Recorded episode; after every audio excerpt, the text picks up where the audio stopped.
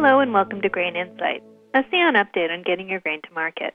I'm Stacy McCracken, and joining me is David Shednovic, Director of Sales and Marketing. David, today we're going to focus on advancements in investment in technology and how that has increased CN's network capacity, fluidity, and most importantly, how it's increased safety. There's so much ground to cover here. For now, let's focus specifically on signals and communications. Thanks, Stacy. Signals and Communications, or S&C, covers a lot of ground and is critical to the safe and efficient operation of the rail network. We see S&C equipment at work while waiting at a controlled rail crossing crossing warning lights, audible bells, and crossing gates coming down in advance of the train transiting the crossing. There are over 6,500 active warning devices employed at crossings across the CN network alone. Then look down the track and you'll probably see signals of different colors lit up. Plus, there's all the stuff that we don't see. Okay, so what exactly is a train signal? Train signals convey authority for trains to move, and in some cases, at what speed they are to move at. They're designed to keep trains a safe distance from each other when moving in the same direction or at opposite directions. At the onset of railroading, manual timetables were used to plan train movement, but you can see right away the pitfalls of relying on a timetable to make sure everything happens according to plan. The first rail signals in North America were installed in the 1830s. These were large balls or baskets suspended on a pulley system with the relative height at which they were set, known as the signal's aspect, signaling to the locomotive engineer how to proceed. That's where the term highballing had originated.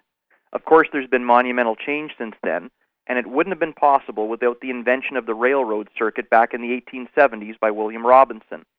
It's elegantly simple. Track circuits are created by sending pulsed or coded signals or electric current running through the rail. When a train occupies a specific section of track, the circuit is broken, short circuited by the presence of the wheels and axles of the locomotives and the cars. This is incorporated into centralized traffic control, or CTC. We'll get into that right away. When a track circuit is interrupted and there's no explanation for it to be down, this gives an indication to the operating crew that there's an issue ahead, and the signal indication will notify them to reduce their speed and be on the lookout for broken rail.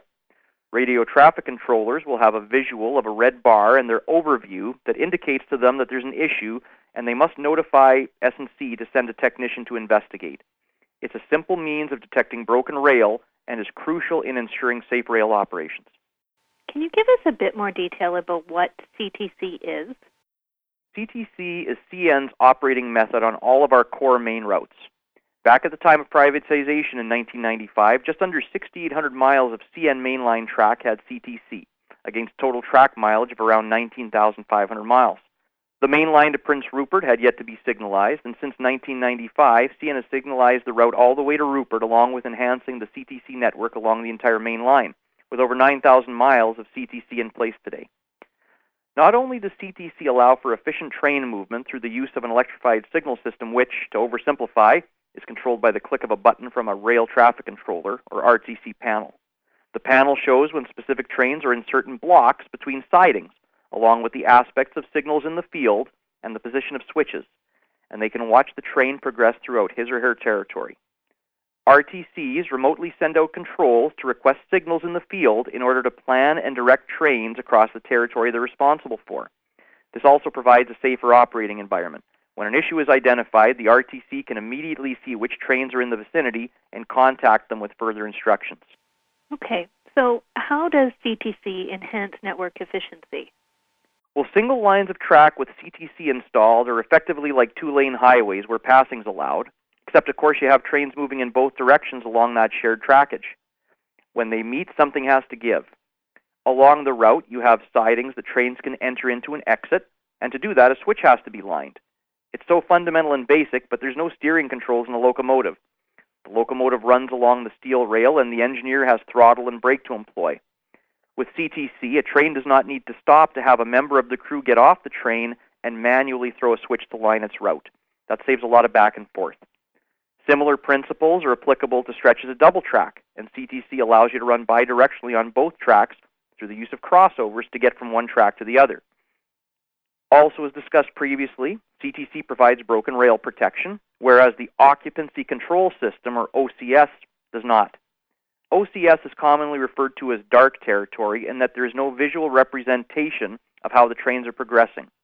All operating authorities are given over the radio as a written document. There is also no broken rail protection in this operating environment, recognizing that the traffic volumes in these subdivisions are less dense than the core mainline route.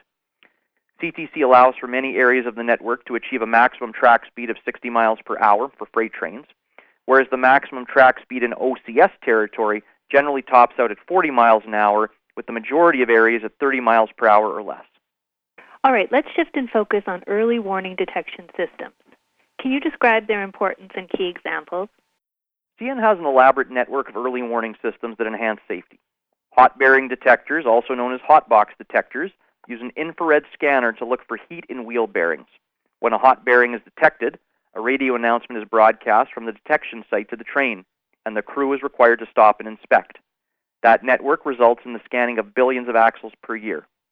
Then there are hot wheel detectors, which also use infrared technology to look for heat in the wheel itself. An overheated wheel could occur due to a sticky brake, and a wheel experiencing this issue can degrade due to repeated heating and cooling. That's looking for heat. Then there's cold wheel detectors, placed at the bottom of long grades where the train should be applying the brakes, and that process generates heat as the brakes are engaged on the wheel. Wheels set with a cold wheel profile get flagged for brake system inspection. CN's dragging equipment detector network, deployed in concert with the hot box detector network, is very intense, looking for something that's dragging or running off the rails. And finally, there are wheel impact load detectors, or wild sites. These detectors measure the impact of each wheel going over the detector. High impact wheels are a problem because they can cause parts to rattle loose, and they can also cause serious damage to rail and ties. These wheels must be identified and addressed before they cause bigger issues. Besides enhancing safety, how does this network of detection systems enhance capacity? If you think about it, there are different ways to create network capacity. Last episode, we focused on the impact of intense capital investment in network infrastructure, like double tracking the main line in spots, or the addition of long sidings, or expanding a rail yard, giving yourself the elbow room to do more physically. You can also invest in technology to create a more fluid, more reliable railroad. Investing in early detection systems such as these allows you to identify problems before they become more serious, like a steel wheel breaking.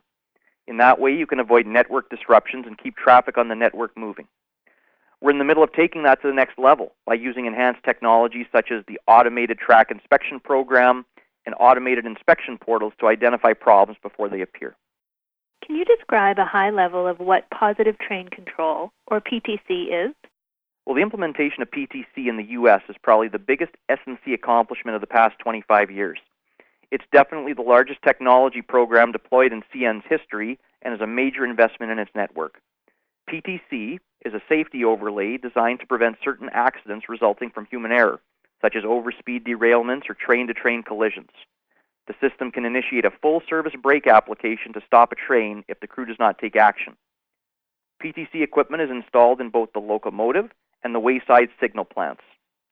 As part of PTC installation, an entire new radio network along with cellular backup was installed at over 1,600 locations. The wayside control point communicates with an approaching train and relays the position of the switch machine and the aspects of the signal. The onboard locomotive equipment analyzes the speed of the train against various factors, and if an unsafe condition is present, such as speed versus stopping distance to a red signal, a warning is sent to the train crew. PTC equipment can enforce a brake application if no action is taken by the train crew. Installation was a huge task in itself for PTC. Safe and efficient operation, along with interoperability between railroads, is entirely another. At the end of December 2020, CN announced that it had successfully completed the U.S. government's federally required interoperability testing with tenant railroads so they can operate PTC on CN's 35 subdivisions equipped with PTC in the United States. CN also announced that the Federal Railroad Administration had approved and certified CN's PTC system. Thanks for your time, David, and thanks for listening to Grain Insight, an update from CN.